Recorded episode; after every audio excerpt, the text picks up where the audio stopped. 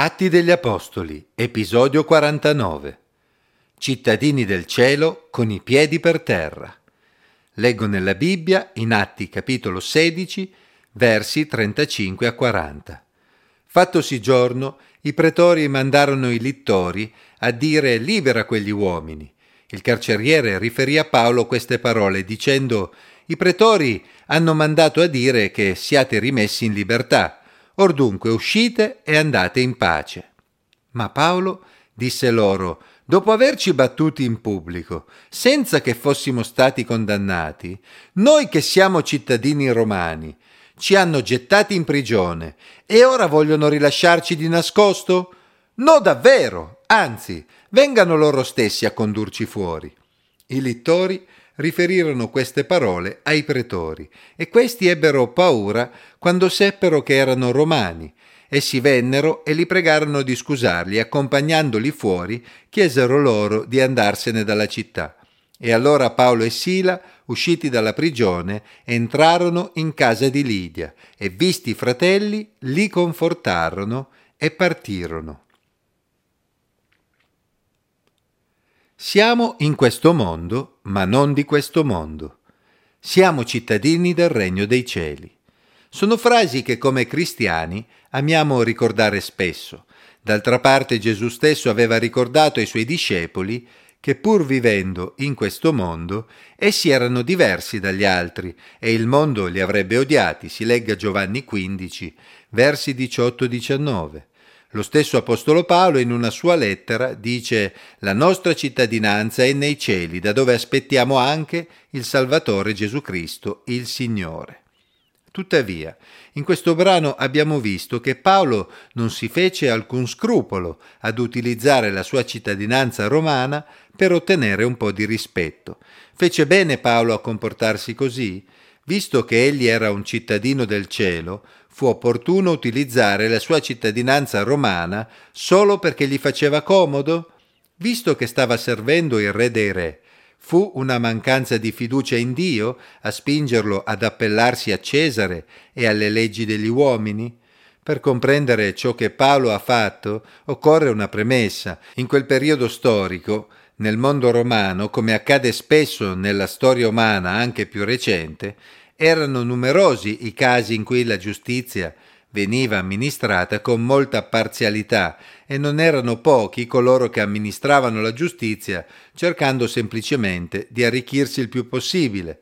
La corruzione non l'abbiamo certo inventata noi nel XXI secolo.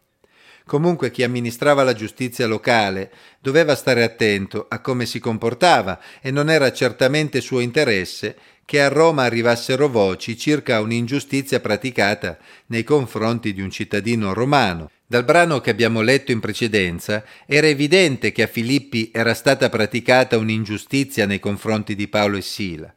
Essi non avevano fatto nulla di male, ma erano stati picchiati e poi sbattuti in prigione solo perché i pretori avevano accontentato la folla che era insorta nei loro confronti, istigata da persone che sostanzialmente avevano denunciato Paolo alle autorità solo perché avevano perso il loro guadagno derivante dallo sfruttamento di una donna che faceva l'indovina prima di essere liberata dallo spirito immondo che la possedeva. Atti 16, versi 16 a 24.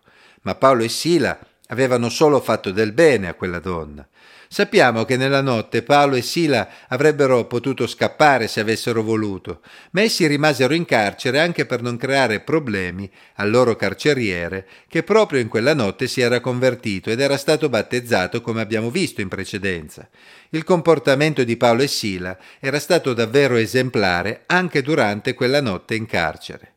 Tuttavia, al mattino le autorità stesse avevano deciso di rimettere in libertà Paolo e Sila. Non ci viene detto il motivo di tale ripensamento, ma probabilmente si erano resi conto di aver fatto picchiare ed arrestare quegli uomini senza un regolare processo ed è possibile che persone influenti avessero interceduto per Paolo e Sila facendo notare che le cose non si erano svolte in modo regolare.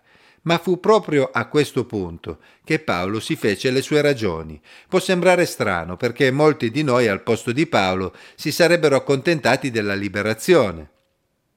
Tuttavia, Affermando di essere cittadino romano, Paolo era riuscito a spaventare i pretori proprio per i motivi che abbiamo precedentemente spiegato. Evidentemente essi temevano di essere denunciati da Paolo ad autorità superiori.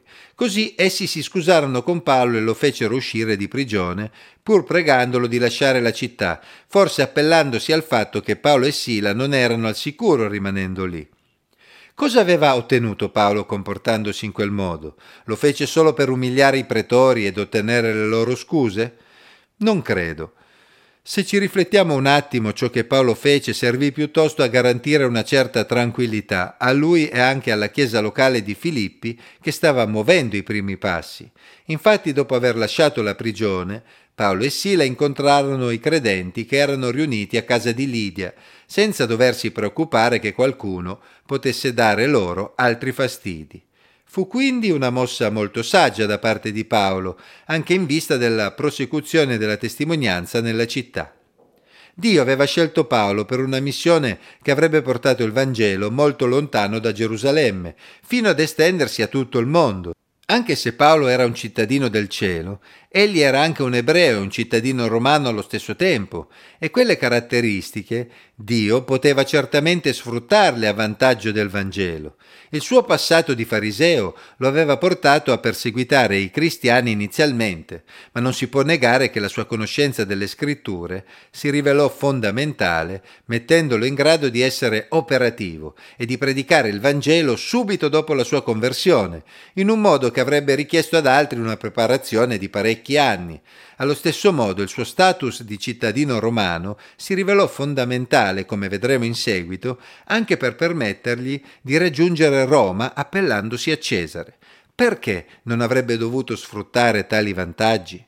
Insomma, riconoscere Gesù come re dei re non impedì a Paolo di sfruttare la sua cittadinanza romana pur di agevolare la propagazione del Vangelo. Egli era un cittadino del cielo, ma non aveva la testa tra le nuvole, ma i piedi ben piantati per terra ed un'intelligenza che Dio gli aveva donato perché la usasse per onorarlo.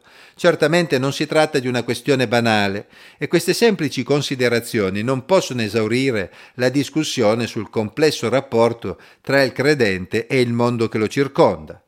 Tuttavia possiamo almeno dire che in un mondo che ancora oggi spesso maltratta in maniera ingiusta i cristiani, se abbiamo l'opportunità di far valere le nostre ragioni, anche sfruttando le leggi umane per facilitare la diffusione del Vangelo, faremmo bene ad avvalerci di tale diritto, proprio come fece Paolo.